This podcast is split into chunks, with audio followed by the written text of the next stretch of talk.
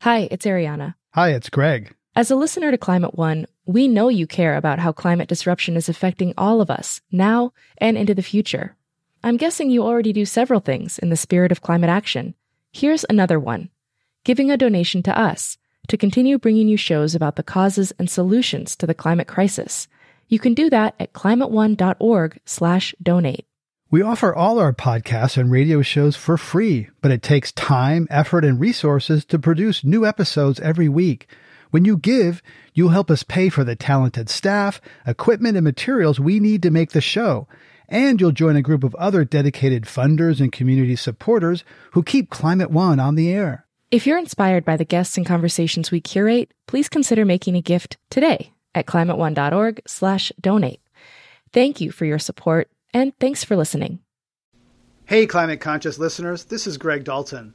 You're listening to the C1 Revue, a podcast presenting highlights from some of our past shows. You can join the conversation using our Twitter handle at Climate One. Let us know what you think about powering America's future. This is Climate One, a conversation about powering America's future. Today, our host Greg Dalton is talking about the American automobile. Addressing the climate conundrum has to include managing the carbon budget of our cars. Detroit is working on this. We just need to keep making all of our vehicles, from the biggest vehicle we build right down to the smallest, the most fuel efficient that we possibly can. Or maybe it's time to give up on gasoline altogether. Is the carbon free electric vehicle ready for prime time? If you look at the success of the Chevy Volt, the satisfactory rate of those customers, they are the most happy vehicle owners of any vehicle out there. Cars and Carbon, up next on Climate One.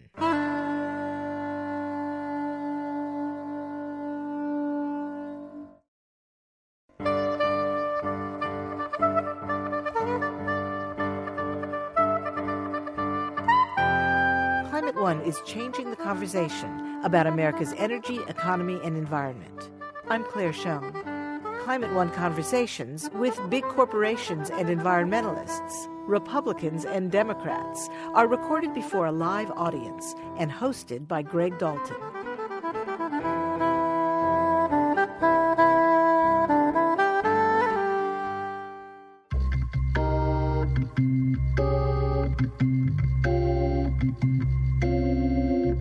Never win the climate change challenge if we don't change the way we make and drive cars. In the U.S., personal vehicles account for nearly one fifth of all our greenhouse gas emissions. And if you add in trucks, trains, planes, and ships, it's more than a quarter of our contribution to climate pollution. So, how do we cut down on carbon coming out of the tailpipe? Detroit is still Mecca for American made cars, and Greg talked to a politician and a businessman who have helped engineer the economic comeback for Detroit's automotive industry. William Clay Ford Jr. is executive chairman of Ford Motor Company and the great grandson of Henry Ford. He's also a founder and a partner in an investment firm that has a stake in the ride hailing app company Lyft.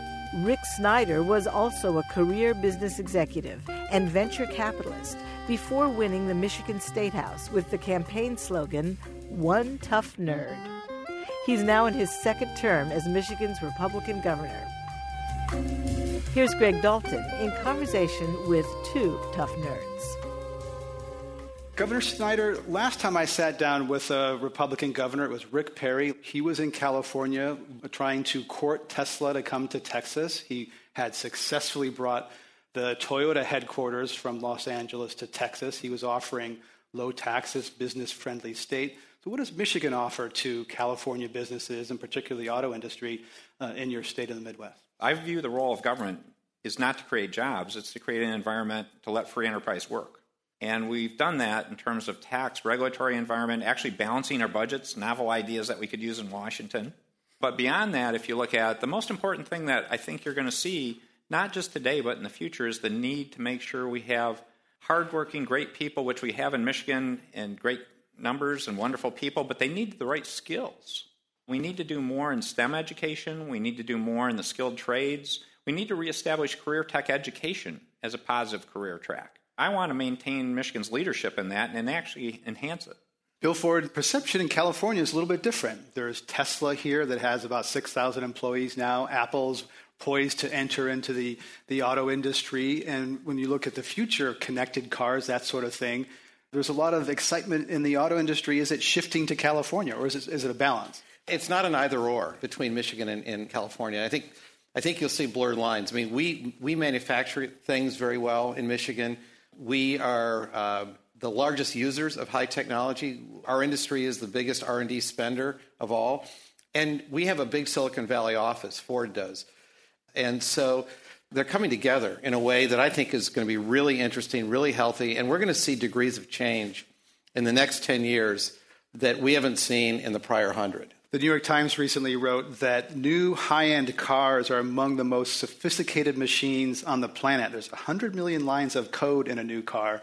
60 million lines in all of Facebook. So connected cars, that presents some opportunities as well as some challenges. We've seen a Jeep hacked recently, mm-hmm. taken over. There's concern about privacy. So Bill Ford, how, what's the promise and also the, the risks of um, connected cars? Well, I mean, look, it's, it's not technology for technology's sake. You know, I start the day saying, are we making people's lives better and easier? Which is why it was so important to me that we get on the right environmental equation years ago when I was castigated for that, because I thought that was something that was a barrier to making people's lives better. And then in 2010 11, I started talking about global gridlock because shoving more cars into a crowded world to me didn't make any sense. And the same thing is, is, true of technology. Technology for its own sake makes no sense. If we are using technology to actually enhance people's lives and make their lives easier, then it's great. Another area of innovation is robotics, uh, replacing jobs. That's yeah. technology and innovation. It creates some jobs, Bill Ford. It replaces others. Mm-hmm. So, how about uh, innovation and automation in, in the auto industry and the tension with job creation? Well, you know, look, any anytime you've got progress, there's always tension with um, with traditional jobs. But you know, w- one of the things that we do a lot of is retraining of our employees, and we're on a net hiring uh, and have been for some years. We're actually adding jobs even as we're growing, but they're different kinds of jobs. I mean, we just added 200 software engineers, you know, very recently, and working on electrification. But those aren't 200 traditional jobs. Rick Snyder, a lot of Republican presidential candidates and others are doubting climate science, even though Walmart and Ford Motor Company and the biggest corporations are on board saying it's an opportunity and a risk. What do you think about where your party is on climate change? Well, the way I view it is we need to be proactive and address climate change. A lot of people want to fight and blame about how it happened. I just acknowledge it's there. It's something we have to be proactive on and deal with and in a proactive way. I'm very proud of the energy policy I put forward earlier this year and it was about really moving to a more affordable, more reliable, more environmentally sustainable energy policy for the long term. And one of the problems we have in this country is we lack a national energy policy. Well, if we lack a national energy policy, I'm proud to step up and put a state one out that talks about moving away from coal and moving to much cleaner sources, and then saying within that context, how do we look at the next 20 or 30 years to say, how can we, first of all, deal with eliminating energy waste? That's the part that drives me crazy that people don't talk about the elimination of waste as much as they should. And then beyond that, how can you strike a good balance, particularly of natural gas and renewables, whether it be wind and solar, and strike the right balance to adapt to differing pricing environments and different demand needs? Um, and how do you make all that work? And I think we put together a strong package that I'm very excited by. This plan, this clean power plan, which is complying with President Obama's clean power plan, was supported by environmentalists, the Christian Coalition, industry, uh, health groups. I couldn't find anyone, uh, everybody was on board. It seems to be something very unusual in American politics today, is to get arguing people on board when Indiana and Oklahoma and other states are fighting this. So this is quite an accomplishment. I have a philosophy I call it relentless positive action, which means no blame, no fighting. What's the problem? What's the common sense solution? Just go get it done and go on to the next problem. Bill Ford, climate risk, clean energy. What is the company doing to, to get more of its energy cleaner? Uh, I know you did some zero waste announcements recently from one of your facilities, so no waste coming out of your design facility. We actually have, I think, 100 facilities now that have zero landfill at all. And um, you know, we set water targets long before uh, most industrial companies, I think before any of them did. We've cut our water usage by 60% because, you know, people don't realize that manufacturing actually uses a lot of water. And, you know, we published the first in our industry and one of the first in the world sustainability reports. It's been, what, 12 years now or something? And when we came out with it, people said, wait, you're criticizing yourself? Because we measure ourselves every year and where we fall short, we own up to it and we talk about it. And it's become part of the culture. So, by virtue of being a manufacturing company, we're always going to have things to work on. One of the things I'm most proud of is, is our Rouge assembly plant, where we, I think you know Bill McDonough. He worked with me to turn the world's largest brownfield site into the greenest assembly plant in the world. And we're replicating a lot of that now in our other facilities. But it's, there's all kinds of cool stuff. We turn our paint fumes into power, which powers a fuel cell that helps power a plant. We worked with Michigan State to put in a field of plants that suck up anything bad, and what comes out the other way is drinking quality water. Before, those were shoved into big PVC tubes and discharged in the Detroit River. And we have porous pavement now everywhere, so the rainwater just goes into the ground. And most of these ideas came from our employees. Uh, it was very cool. Once we asked them, gave them permission, saying, "What would you do to turn this plant into the you know most environmentally friendly plant and also a human space, a place you'd like to work? What would you do?" and we were flooded with ideas, and it it was it's been great.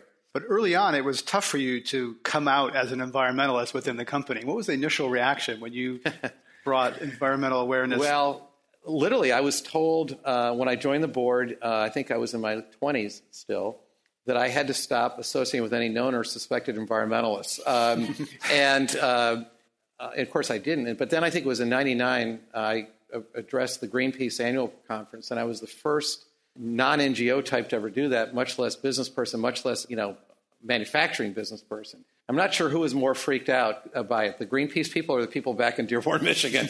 um, but it, you know, I always felt that it was really important to build bridges, that the two sides couldn't continue just to lob bombs at each other and nothing would get done, and that uh, we had to work collaboratively to solve these huge problems because go back to what I said a minute ago, I think any company should exist to make people's lives better.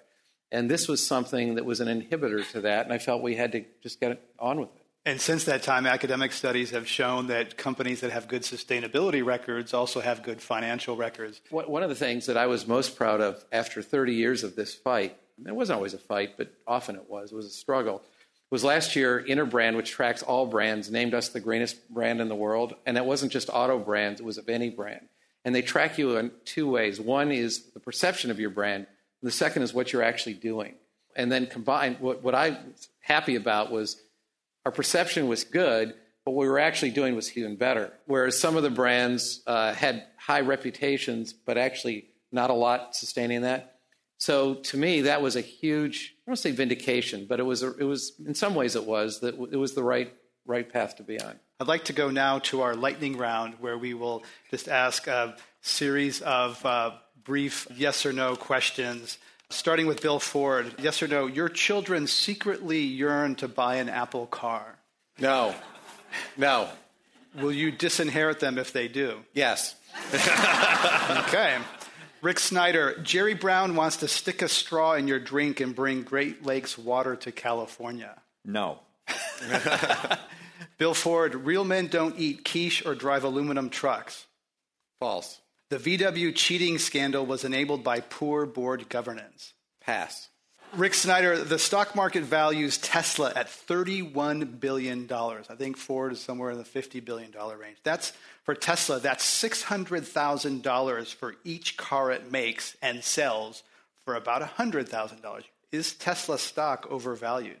I think you answered your question. well, but you have more credibility than I do. So, is that a yes? Uh, well, from your math, I would, being an accountant, I say you probably got there.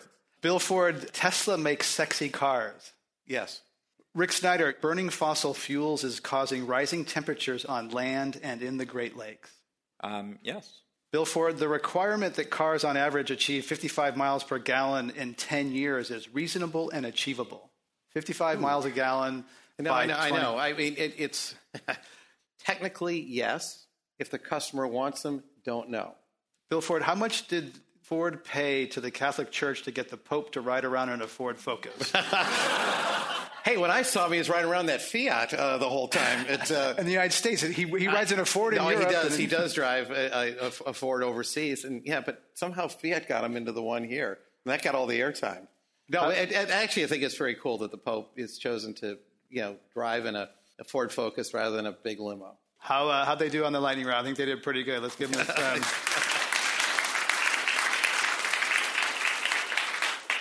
Also on the Pope, he's made climate change a moral issue. Bill Ford, is climate change a moral issue? You know, it's a huge societal issue. It's one that you and I have talked about before. It's the one that I'll continue to talk about. Yeah, I mean, I think anybody who doesn't think it's a big issue, you know, is very short term in their orientation. This is Climate One. We're talking today about the new generation of cars coming out of Detroit. We'd like to know what you think about decarbonizing cars. Our email is climateone at commonwealthclub.org, and our Twitter handle is at climateone. Greg Dalton will continue his conversation with William Clay Ford Jr. and Governor Rick Snyder in just a moment. We're picking up our conversation now with William Clay Ford Jr., Governor Rick Snyder, and our host, Greg Dalton. So let's go to our audience questions. Welcome to the Commonwealth Club. Hi, my question is for Governor Snyder. Question about clean energy policy at the state level. In Michigan, you're trying to grow the economy, cut emissions, comply with the federal Clean Power Plan uh, while avoiding new government mandates. Many Michigan companies, such as Herman Miller and Amway, say they want to green their power, but they can't because, or they can't green their power additionally because of the cap on uh, electric choice. New companies that want to green their power more than what they can get from the utilities, tough luck. In California, same situation. A lot of tech companies want to green their power, but they're stuck with what the local utilities give them. So the question really is in Michigan and elsewhere, why not allow an expansion of electric choice for renewables only to let companies and universities and school districts, large electric users, to go as green as they want? Thank you. Governor Snyder. Yeah, what I'd say is, is we're going to see a big shift to more renewables with the policy we put forward. There's a major change there. There's a separate issue on the question of choice, and the real issue on choice that we're addressing that actually I think allows for people to be greener, to look at renewables and such, is one of the problems. We have 10% choice in Michigan today. I haven't recommended getting rid of choice. What I've said is, if you want to have a choice, you need to prove you can actually provide your power because choice without being able to provide your power means you're actually relying on everyone else to be your backup. And they have to build that capacity. So you're getting an unfair subsidization at the expense of everyone else. So what we're trying to do with this policy is to say if you can show you can provide your power, and again, I will double check. I'm not sure why that couldn't include renewables or other green sources. As long as they actually make that investment to provide that power, there could be opportunity there. The one challenge I will mention to you is a technical issue, you have the issue about intermittent power. And how do you make sure you have the power on 24 by 7? So, particularly for some of these organizations, are they going to rely on batteries or other backup, or how do you balance that off?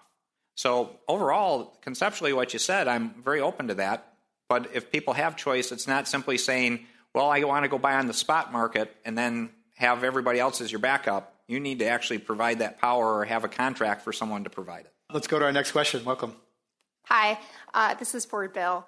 You've talked a lot about mobility and the challenges of urban gridlock, but can you help us understand why, as an automaker, it's important that Ford start thinking about these challenges and what can they do about them?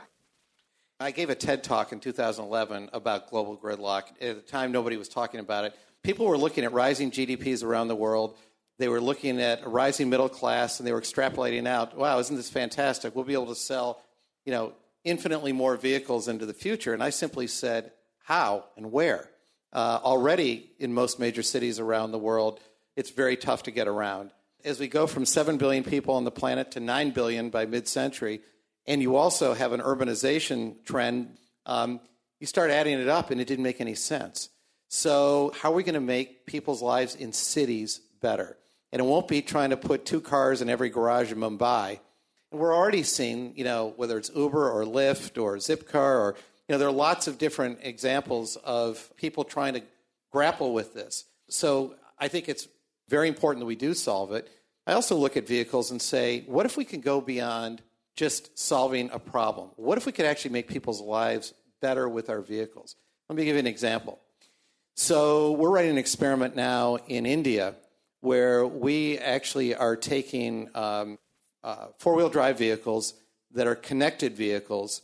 We're driving them to rural areas where uh, the expectant mothers don't have uh, access to doctors.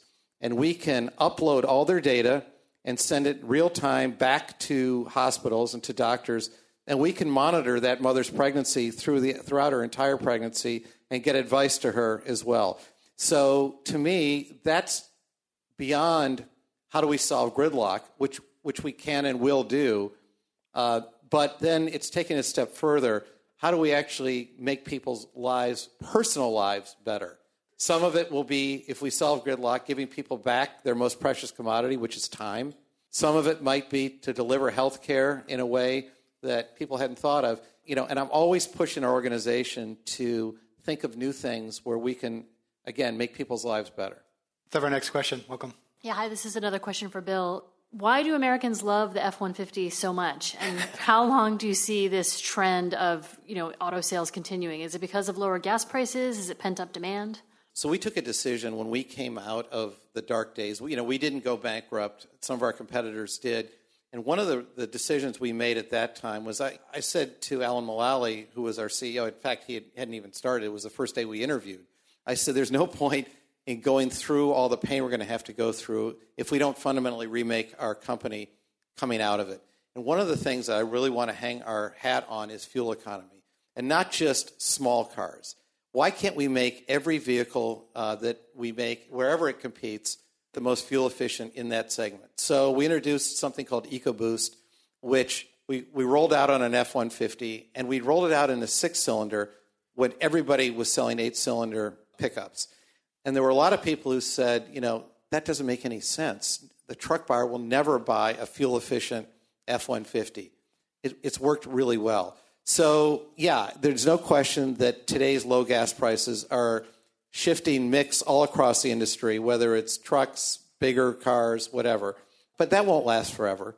And so we just need to keep making all of our vehicles, from the biggest vehicle we build right down to the smallest, the most fuel efficient that we possibly can.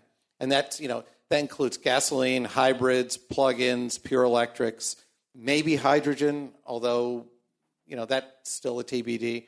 Um, but you know, all these things are. We just have to keep pushing, pushing on it. Ford doesn't seem to have as many electric cars as some other car companies. You've kind of EcoBoost is basically turbocharging, making the internal combustion more efficient. Do you think that electrics remain a niche, or do you think they become more mainstream? Oh, they'll definitely become more mainstream. And there's sort of three categories. There's pure electric, there's plug-in hybrids, and then there's conventional hybrids. All of which are kind of electric all have different affordability and range and desirability characteristics to them. And we'll see a blend, I think, for a while. But no, they won't be niche. The, electrification is here. It's going to keep going. I actually like the plug-in hybrid uh, as a really interesting transitional technology because pure electric is you know, obviously a great technology, but it's expensive, and there are still some range anxieties that go along with that. And if you only own one vehicle, you don't want to have to worry about can I drive from San Francisco to Los Angeles? And if I do, how do, how do I do that? So I think as batteries get better and as they become more affordable, you'll see more pure electric. But until then, the plug-in is a really interesting transitional technology because if all you did was ride around San Francisco all week, you'd only ride on battery. But if you wanted to go skiing on the weekend, you discharge your battery, and then a conventional hybrid would kick in, and off you would go. So I think long-winded way of saying no, it's not a niche. There's no question that today's gas prices are a bit of an inhibitor to adoption because customers are doing the pocketbook math and sort of saying, hmm, not so sure. But that equation will change. There's a battery startup called Sakti 3 that spun out of the University of Michigan that may be a, a big change in, uh, in the battery business, would make Tesla look like old technology. It may or may not pan out, but that would be a game changer. Let's go to our next question of the Commonwealth Club for Bill Ford and Governor Snyder. Thank you for sharing your ideas. With a group, we're bringing data science, data visualization to politics as a nonprofit, helping explain the issues in a clear way. Question I have is we're looking at energy, and it's tricky. If there were to be a federal policy, would you prefer a carbon tax or cap and trade? Governor Snyder? that's not just something I'm going to give you a quick answer to because that needs a lot of homework. I mean, this is a case of we're very fortunate in our country where I think we have an opportunity to see a lot more energy independence, but at the same time, we need to move cleaner and cleaner. And that's where, if you look at it in Michigan, the energy policy I talked about doesn't really talk about either one of those, but we can show massive improvement. As we progress in this process, I think that's one of the great things the states. Some states are looking at other models. Um, that's one reason I like being a governor. It, it's the laboratory of democracy, are the states, because you get different states trying different things. And I like that. I want competition from the other states, and let's figure out what the best practice is. Are you going to put a price on carbon in Michigan? No, I don't. If you look at the process we're moving in, and we're at, we're at today in terms of what I promoted, it's not really required. We're actually showing we're moving in a very good direction at a very good pace um, without requiring that. It's to move away, though, from coal dramatically. Bill Ford, ending. We are baby boomers, all of us up here. We have children. What is our generation leaving to the next generation? What's our legacy going to be? Well, we're leaving them a lot of problems. We're also leaving them a lot of hope. Uh, look, when I started off being an environmentalist, being an environmentalist meant you were against everything because that was all you could do. You could protest, you could be, but you couldn't be for anything because there were no solutions. Technology is setting us free. I don't mean to hang it all on technology. We have to have smart policies. We have to really figure out, but at least now there's a path uh, for a lot of our problems. And so, unfortunately, we will be leaving our kids some problems, but I also think we'll be leaving them some hope and some energy, personal energy around the fact that these problems can be tackled. And I think to be an environmentalist now, I notice a big difference in young people. When I was coming up, it was all about protesting. Now they just say, give me a problem, let's solve it.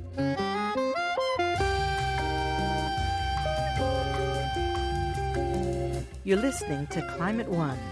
Greg Dalton has been talking about creating clean cars with Governor Rick Snyder and Ford Motor Company Executive Chairman William Clay Ford Jr.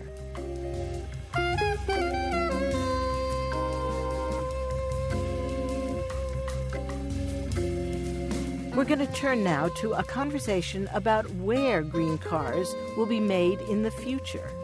While efforts are underway to lower the MPGs on personal cars in America, the real prize is the zero emissions electric car.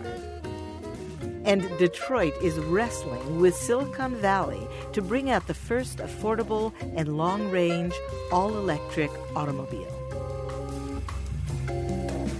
Greg has invited two heavyweights for an electric car smackdown. In one corner is Shad Balch. He's the Environment and Energy Communications Manager at General Motors. In the other corner is Diarmuid O'Connell, Vice President of Business Development at Tesla, California's high end all electric luxury car. And in between is Hector de la Torre, a member of the California Air Resources Board. Here's Greg with an electrifying conversation about cars of the future. Hector de la Torre, let's begin with you. Governor Brown has a plan for fighting, aggressive plan for fighting carbon pollution in California. Transportation's a big part of that. What's the governor doing and how's that going right now? Almost half of the greenhouse gas emissions are related to the use of petroleum in California. And that is the core of, of what we're trying to do to reduce greenhouse gases in general. We're doing it through reducing vehicle miles traveled and making communities more sustainable, easier to walk, bike, etc. We're doing it through a low carbon fuel standard, promoting zero emission vehicles, which is very important, uh, and increasing the use of renewable fuels that are less carbon intensive. Shad Balch, what part of that plan, Governor Brown's plan, is GM on board with? What part do you find some, some differences with? Well, the administration has been very supportive of helping create the market for EVs, and that has allowed us to, to come out in full force and, and really achieve some pretty good success with the first generation Chevrolet Volt, the second generation Chevrolet Volt, which just went on sale, the upcoming Chevy Bolt EV concept car, uh, the Spark EV. So, all of these plug in cars the success of them and the market's willingness to adopt them is really in large part due to the collaboration between the automakers, the utility stakeholders, and government. Chairman O'Connell, um, how much of it is important for, for Tesla? Could you do it without this supportive policy environment? Well, fundamentally, electric vehicles are going to be successful in the long run because it's more fun, it's a, it's a high performance vehicle, it's safer, um, the handling is better, um, and of course, it's got the zero emissions profile. So fundamentally, this is going to be driven over the long term by market forces, That having been said, the policy arena is, is really important. Unfortunately, the big car companies, all things being equal, would rather continue to do what they're doing. And it doesn't make them bad people to say that. It's just that they've made huge investments in internal combustion technology, uh, and they don't have a natural incentive to make that technology obsolete. This goes back to why we started Tesla Motors in the first place was to provide a catalyst from outside the existing industry to put the best possible expression of electric vehicle technology on the road uh, and to inspire competition to come into that market happily that's starting to take place now, but it's a slow process. So, Shad Balch, it sounds like Diarmuid O'Connell just said that auto companies are only doing EVs as much as the government is requiring them. That's basically said you're greenwashing. I have to take issue with that. We sell more trucks and SUVs than anything right now because that's where the market, I mean, the market demands that. That's where we make the bulk of our money. But that is changing. That is not the world of tomorrow. And if you look at the success of the Chevy Volt, and the, the satisfactory rate of those customers, they are the most happy vehicle owners of any vehicle out there. It is, by all accounts, probably the most successful vehicle we've ever done.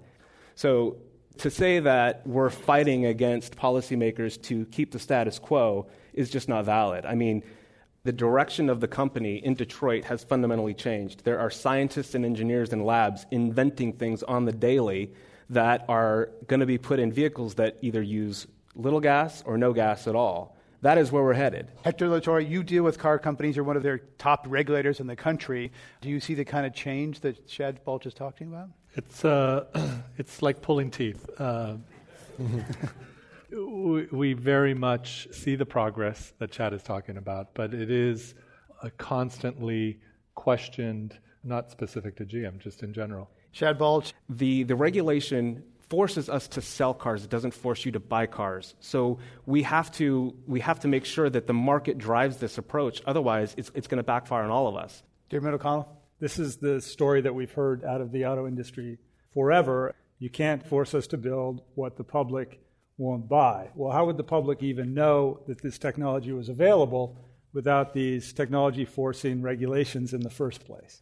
Look, I'm thrilled that GM is producing the Volt the progenitor. Which was not a technology forced car let at all. Let me finish. It was actually, if you, if you credit Bob Lutz as the progenitor of that car, it was born out of a reaction to what we announced with the Tesla Roadster in 2006. And he went to his guys and said, You're telling me that these electric vehicles, they can't be done, and this puny little company in, in California is doing it, so what the heck? And then they started producing the Volt. They generally do the absolute minimum that's necessary to comply with whatever regulatory scheme they're looking at. And that's a rational decision. If you really want to understand what GM's thinking about, look at the massive investments they're making in their SUV plant in Arlington, Texas to produce Suburbans versus what they're doing for their Volt and their Bolt program. We need multiple mass market EV programs on the road right now. And the fact is that really there's only one legacy manufacturer who's doing that, and that's Nissan. Point is to get these cars in people's hands, and right now the policy is critical. Shad Balch, your response to that? Well, the number one selling plug-in in the country was the Chevy Volt, the Gen 1. That is not a car that was built to meet a regulated mandate at all. So this notion that we're building these cars only to meet a regulatory requirement is just false. We're investing right now $200 million into our Orion assembly plant to build the Chevy Bolt EV. That is happening right now. We've invested 400 million so far in a battery lab in Brownstown, Michigan, which is developing the next generation batteries for the Bolt and Volt. So the investment is there. You know, the, the notion that we're not committed or that we're only building cars to meet a regulatory requirement is I, just I think false. the notion is not that you're not committed, but you're conflicted. That's my point. If, I, I don't, if you're, no, no, no, wait, wait, wait. If you're saying that you're not lobbying for softening of CAFE and the ZEV mandate in Which these I'm not midterm saying. reviews, right? You're not saying that. So, so that's what I'm saying. It's like we need sort of clear signals to the market. We need unambiguous programs. And General Motors, for all the good you're doing on the Volt and the Volt program, is, is conflicted. And, and no, so, I, am and, just. and our business is different. You're you're I, a single product automaker. I'm a full line automaker. So it's we just have different business models. And, and, I, and I, will interject here. The, the, Bolt, from our perspective, is a game changer. A 200 mile range, 30 something thousand dollar car. That is a game changer in the electric vehicle marketplace. And so GM does deserve a lot of credit for bringing that car to the market. And we need more of that car in the market so people have choice. Let's talk about the price of gasoline. Gas is cheap, Shad Balch. How much of that is a factor if, if gas goes up again and maybe you start selling fewer SUVs? So that means you're going to start investing more in those battery plants than the SUV plants that Diarmuid just mentioned. No, that premise is false. The, the investment plans for both technologies is set. That is going forward, both for SUVs and for our electric cars. But the price of gas is a real problem in terms of our ability to sell these cars. When the price of gas goes up, the full size SUVs and truck sales drop. When prices go down, people go and buy the, the big trucks and full size SUVs. And that bipolar element that we have to deal with is extremely frustrating when we're trying to have a stable market for EVs. Hector De La Torre, Americans have short memories. When the gas goes down, they go right for that SUV with all that fancy package. And that's why we, we wanted to have all of the variety for the consumer to choose from. It isn't just battery electric, which we're talking about here. We're also promoting hydrogen fuel cell vehicles. So the Toyota Mirai just was released zero emission vehicle.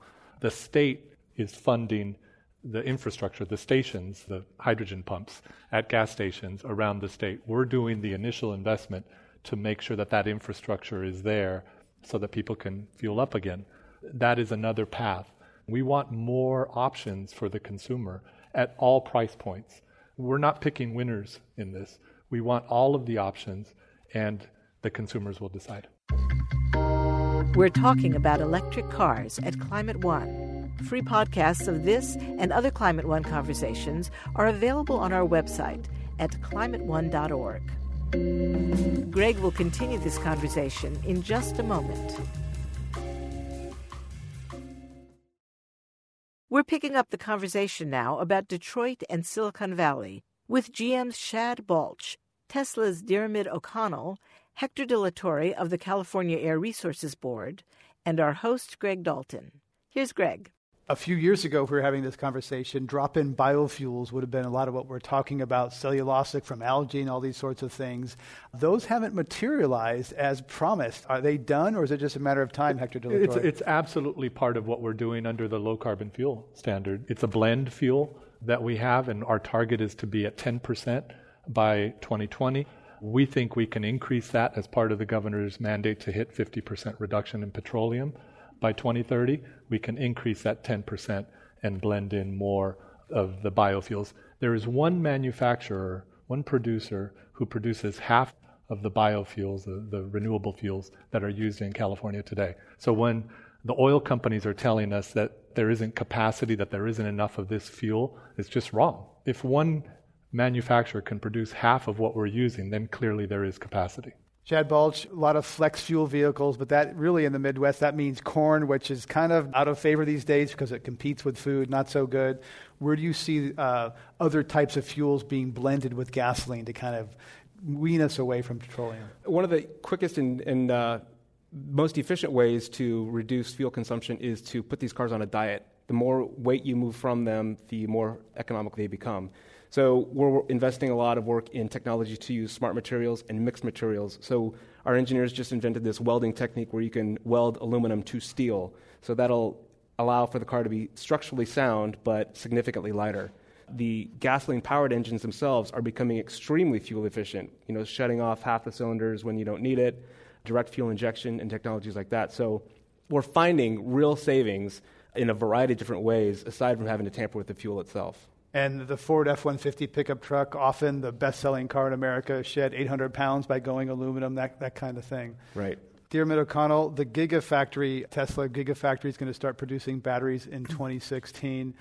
There's a claim right now Tesla makes about 50,000 cars, and there's a claim on the website for the Gigafactory about 500,000 cars by 2020. Is that really going to happen? Yeah, so the Gigafactory, which is a uh, facility being built outside of Reno, Nevada right now, is a concept where we're taking all of the production processes uh, in the development and production of a lithium ion battery and putting it in one facility.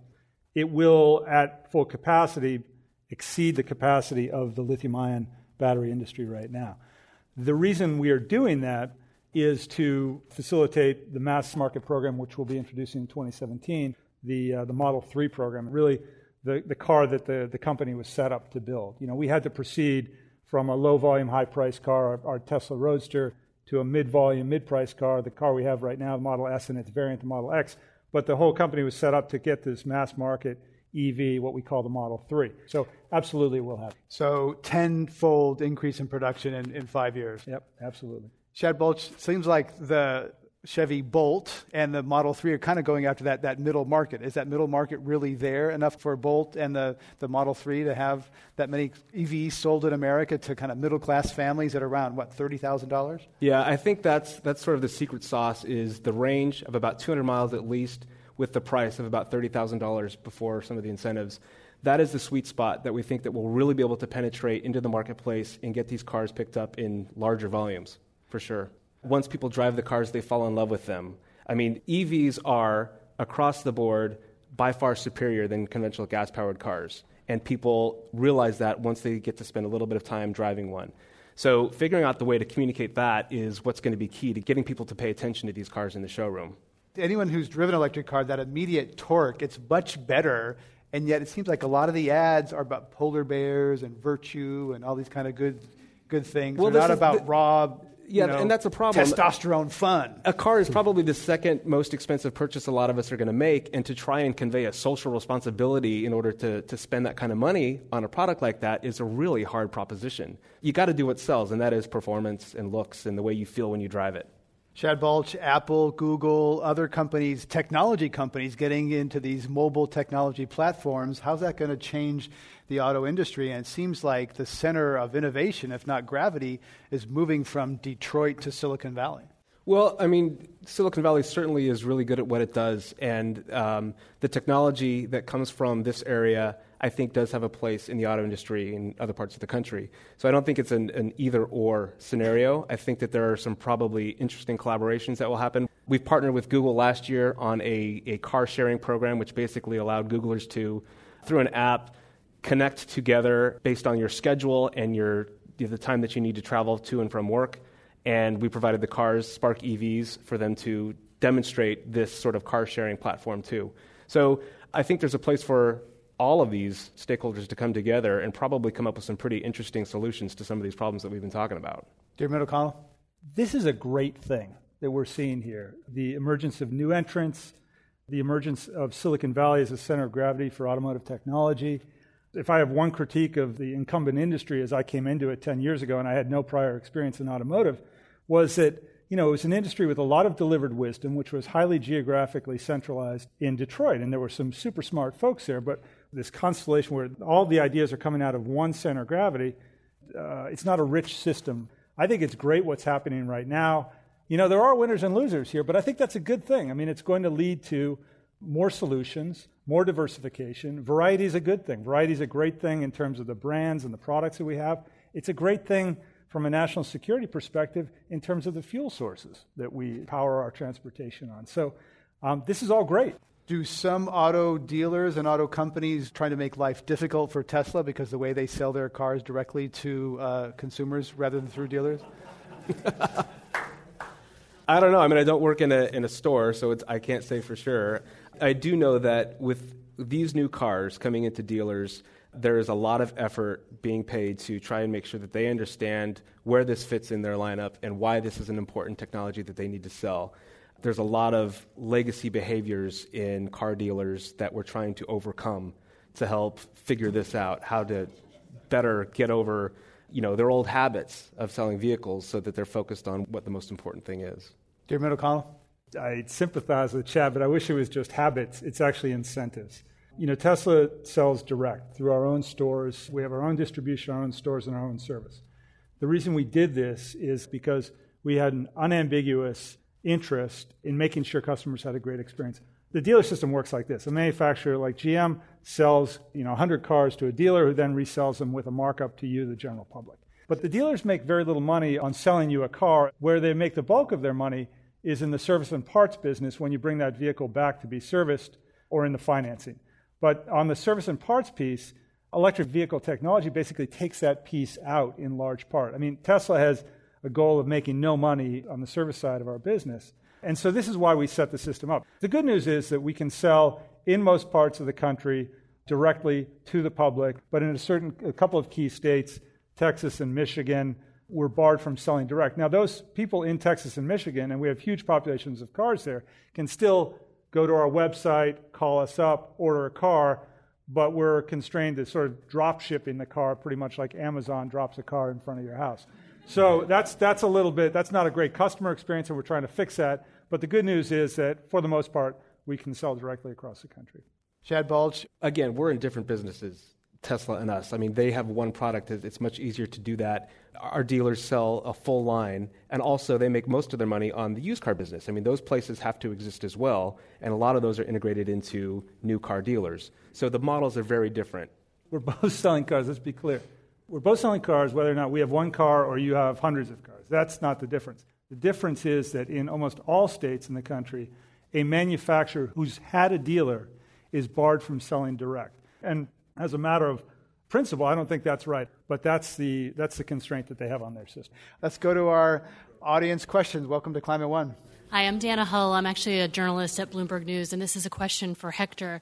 The Volkswagen diesel emissions scandal is still in its early stages. We have a lot more discovery and investigations to go through before we even get to the penalty phase. But my question is Is there a discussion in Sacramento as to how the fines that Volkswagen ultimately is going to have to pay to the state of California will be used? Will it be funneled to you know, asthma prevention or a furtherance of ZEV incentives? I mean, what's the kind of thinking as to how the fines are going to be used? Well, you cannot start pinning that down until you know the scale that you're talking about. Is it the first batch of vehicles that that we caught? Is it now the second batch of vehicles? Is there going to be further batches of vehicles that we discover this with? And so we don't know the scale, uh, and until we do, uh, we are just looking at what some possibilities might be. Let's our next question. Welcome to Climate One. So I'm Bill Bunnan. Uh, I own a hybrid, and it's reduced the amount of pollution I'm responsible for significantly, and it's paid for itself in fuel savings. It has not imposed any sorts of additional problems for me, like range anxiety or anything like that. And in spite of that, hybrid sales are an anemic percentage of the total car sales in the world. Is that something we should be worried about? Shad Balch. There are only two states in the United States that do HOV access for, for high mileage vehicles or zero emission vehicles and a rebate program. That's us in Hawaii. And then there's only one other state that couples HOV status with a state tax rebate, and that is Utah. That's it. Three states that double up in the whole country, and that needs to improve. Dear Diarmuid O'Connell? I would argue that I, I, think it's terrific. Hybrid technology has sort of been a, a, platform upon which electric vehicles have been able to you know, step forward, and, and that's a good thing. But I think you have to ask yourself, you know, for the mass public, does a hybrid technology, does it offer all the utility does it offer the performance that a pure electric vehicle might? I would submit that an electric vehicle is a much better performing vehicle, much better handling vehicle, and offers a better value proposition to the consumer. And that's why I say at the end of the day, this technology will win because it's a better technology. And hybrid is it's transitional and it's it's had its benefits, but I wouldn't be surprised if it doesn't achieve significant market share, especially in the face of the technologies that are coming forward, whether it's the plug-in hybrid technology of the Chevy Volt or or the pure EV technology that we and others are offering. Let's go to our next question. Welcome. So, we all probably know that electric vehicles are only clean if you're getting energy from a clean source. So, big problems in infrastructure and being able to create that energy. Is there anything that the manufacturers are doing to help excel that right now? So, if you're in a coal state, your EV car, dear Diarmuid O'Connell, could be dirtier than a gasoline car. Not really. Um, it's not certainly not as clean, but it's uh, it's cleaner generally speaking than petroleum-driven vehicles in, in its class. That's number one. Number two, what we are doing to answer your question directly is we've taken the battery technology we've developed for the vehicle and we're repackaging it uh, for energy storage. Energy storage gives you the ability to basically store generated energy, ideally renewable energy, so solar and wind and so forth, that's generated by day or during intermittent periods to store it for the time when you want to use it. Because if you've got solar and wind on this hand, if you've got the ability to store it and use it when you need it on the other, and an electric vehicle, then you can be essentially a net zero enterprise. But this is really, I think, the true promise of electric vehicles. Bring renewables on, scale them incrementally, have storage there, and have the, uh, have the ability to drive around on those electrons. So your electric car gets cleaner over time, unlike your gasoline car. Let's go to our next question. Welcome. Hi, Simon Mui with Natural Resources Defense Council. National Environmental Group, and we generally see California's program as a crown jewel for climate policies. This question is for my friend Chad. The auto industry group, Auto Alliance, has been petitioning Congress to remove California's authority to do these types of clean car programs going forward. How can informed companies like GM, who've been working around electric drive vehicles, help their auto industry groups and peers maybe move beyond this, this battle with uh, California's authority to establish these types of standards that are delivering these types of products to the market. Shad Balch. GM does not control the alliance, for sure. They take a lot of positions on their own. We are a member, but they do have their own agenda. What I can say is that when you look at our product portfolio, our goal is to not just meet the regulation, but to exceed it. That's, that's one of the interesting things about regulation is if you look at it as the target, you've leveled the playing field, and there's no competitive advantage. So if you're going to win, you have to use that as your benchmark and go above it. I mean, that's, that's our position. Let's get one last question. My name is John Thomas. I'm from the MAD Hedge Fund Trader. My question is for Mr. McDermott. Cambridge University announced a new battery technology that increases your range by 500%. If that can be brought to commercial reality, it means cutting $24,000 off the price of your S1. Have you looked at this technology? Uh, this battery can be recharged 2,000 times. So there's already steady and really positive progress in terms of getting more energy into a given amount of space and a parallel reduction in cost. I think it's almost unimaginable, but with all of the investment that's gone into battery technology and all the excitement around electric vehicles that we're seeing right now in e-mobility generally, um, that you're not going to see a step function increase. Maybe it's the Cambridge technology that was just announced. Maybe it's something else. The important thing about that announcement is where investment, where R&D, and where intellectual horsepower is going.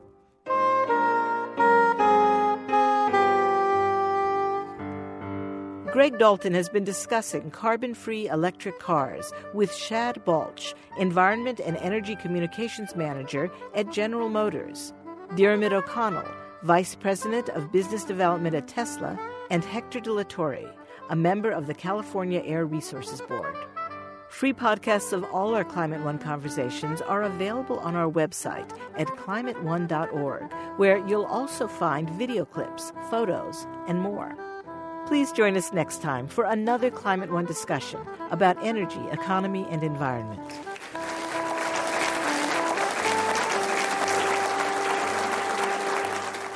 Climate One is the sustainability initiative at the Commonwealth Club of California. Greg Dalton is our executive producer and host. Jane Ann Chen is the producer. The audio engineer is William Bloom. I'm Claire Schoen, the editor. The Commonwealth Club CEO is Dr. Gloria Duffy. GM is a Climate One sponsor. Climate One is presented in association with KQED Public Radio.